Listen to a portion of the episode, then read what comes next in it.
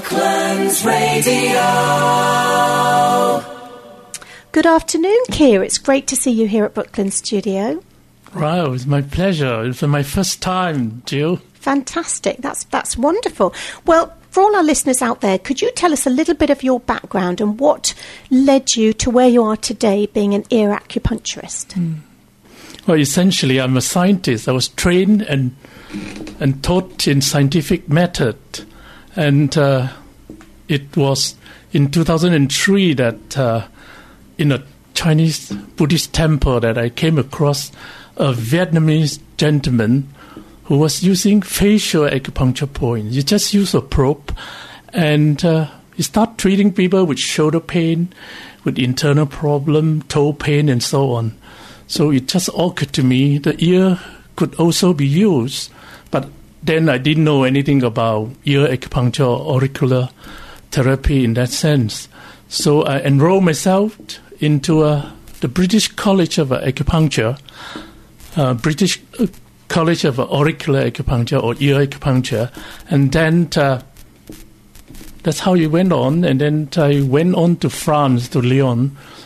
That was the first place that uh, in the 50s that uh, they discovered that ear acupuncture is, uh, is a powerful technique for treating a lot of conditions. Fantastic. That sounds really good. So, can you tell us in sort of layman's terms so that we can understand it how it actually works? Uh, essentially, the basis of this uh, system is uh, every part of a human body, organs, including the brain, has an image in the brain. And this brain image is also projected on the ear.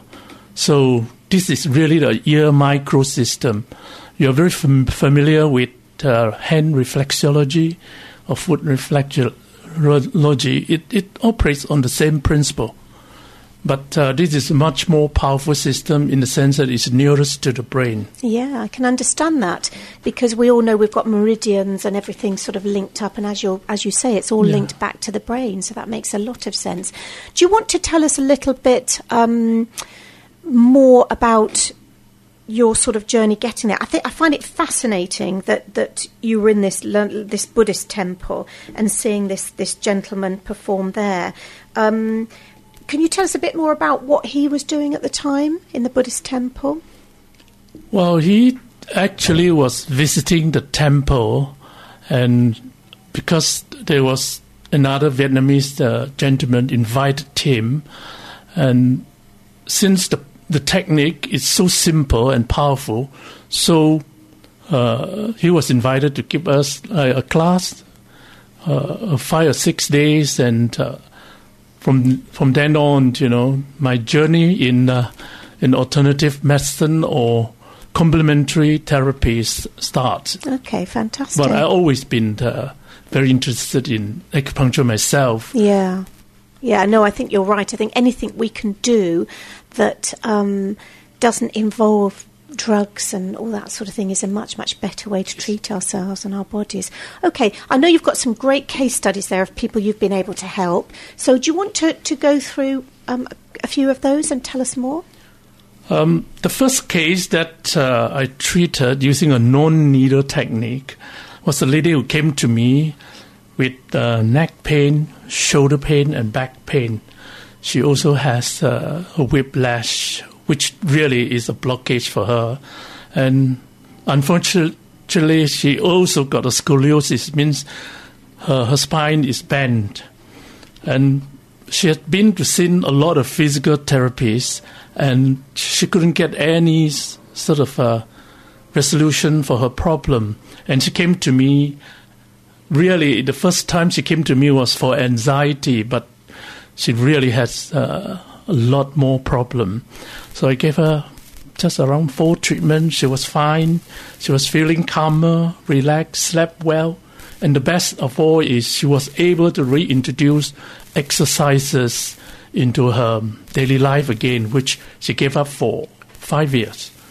So it has been a brilliant uh, things for her. Yeah, no, that's amazing, isn't it? Because if she had the anxiety, which you you helped her sufficiently with the um, with the body things as well so that she could exercise and that's in the longer term is going to stop her slipping back into that anxious state. Yes, Fantastic. okay. That's, that was like, actually the case. Yeah, yeah. And uh, the second case that I treated was a 17 year migraine. This was a lady suffering uh, with uh, chronic migraine. Every time when she got the attack, she got uh, throbbing pain and was pounding, and she got a vision loss. She couldn't see anything except everything was pink. Um, she was also um, allergic to certain food product, which I helped her to discover. In fact, it was just banana and chocolate. It was surprising in a sense, and those two foods she loves. Um, even just after the first first session, she was feeling fantastic, and in four ses- sessions, she was completely relieved of her migraine, and I was so pleased for her. Yeah, that's incredible after 17 years. Right. I think it's it's worth mentioning here as well for our listeners. If you have a food that you really crave and you want to eat a lot, it's usually doing you some damage. There's there's this horrible thing about foods that you're intolerant to. You actually want them more and you want to eat them Mm. more. So I know I found out a couple of years ago I was intolerant to salmon and I loved Wow. salmon and I kept eating it and I we, I've sort of worked through that and I can eat it again now in moderation. But uh, okay, let's hear about your third case, Yeah. Kia. You got sensitized, that's why. Yes. this was a case uh, of a lady with five years chronic depressions. Uh, when she came to me, her relationship was almost uh, breaking down, and uh, the doctor just gave her Prozac, just the antidepressants uh, drugs. Um, I treated uh, all her brain points on the ear, and within four sessions as well, she was uh, she was feeling uh, better. Her relationship was better. Um, that's how she got she got on now. Okay, and did she manage to stop taking the Prozac? Uh, I think, unfortunately, the doctor said let's wait for a few months. Yeah, Especially, you know, during summer months, people get slightly better, they Mm. feel better. And all these cases, uh, they are the non-needle cases. Okay, yeah, because you do some of them with a probe, don't you? With um, a sort of, is it a, like a type of laser? Um, I used uh, a few techniques. Uh, I use um, microcurrent uh, stimulator, which is really millionth of, uh, of an amp, which that means it doesn't really cause a lot of pain uh, to the people. And then I use a laser, which uh, really is non-invasive, and in cer- certain circumstances, I will use the ear pellets. They're either natural seed or or metallic ones. Okay, fantastic. Okay, Kia, so if there's anyone out there listening who does have some sort of chronic pain or some condition that they're really struggling with and struggling to control, how can they get in touch with you? Well, I'm on the online uh,